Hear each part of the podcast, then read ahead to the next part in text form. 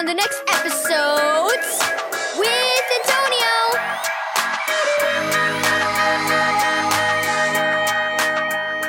Thank you, Keys for Kids Ministries, for this daily devotional. Spiritual milk. Read 2 Timothy 3, verse 14 through 17. What are your thoughts on these verses, Tevin? asked Dad. What? Tevin looked up with a blank expression. They were having devotions in the living room, and Tevin saw the others were watching him, waiting for an answer. Uh, um, sorry, I, I guess I missed the last part. Did you hear any of what I just read? Dad asked. Tevin tried to recall even a little of what his dad had read. He shook his head.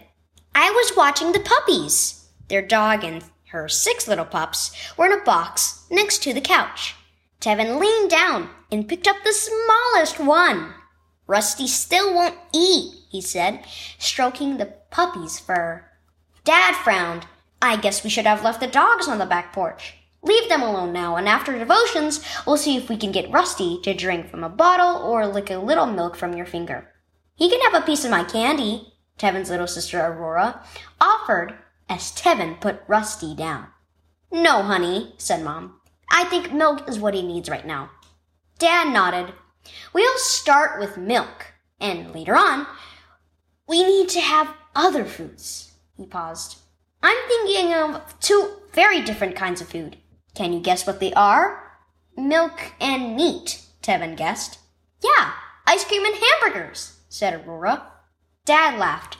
I'm thinking of some that are even more different than those two. Those are foods for our physical health. But we also need food for our spiritual health. Dad held up his Bible. This is our source for spiritual food. It tells us about Jesus and what he did to save us. As we read it and take what it says to heart, God uses it to help us grow in our faith. The truth of his word helps us stay strong and healthy spiritually. Tevin was sure Dad was talking to him. I'll listen better, he promised. Dad nodded and opened the Bible. He read a few verses again. Hey, I know these verses, said Tevin. Pastor Kent talked about them at church last week. He looked at Rusty, and his eyes lit up. Look, Rusty's eating now. Not just Rusty, said Dad. You're both eating now. Feed on God's word. Key verse. Like newborn infants, desire the pure milk of the word, so that by it you may grow up into your salvation. 1 Peter 2, verse 2. Are you enjoying the milk of God's word?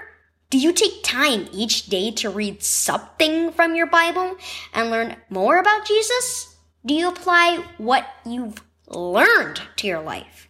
God gave us the Bible so we can know the truth of who He is and what He's done for us. He uses it to help us know Jesus better and grow in our faith.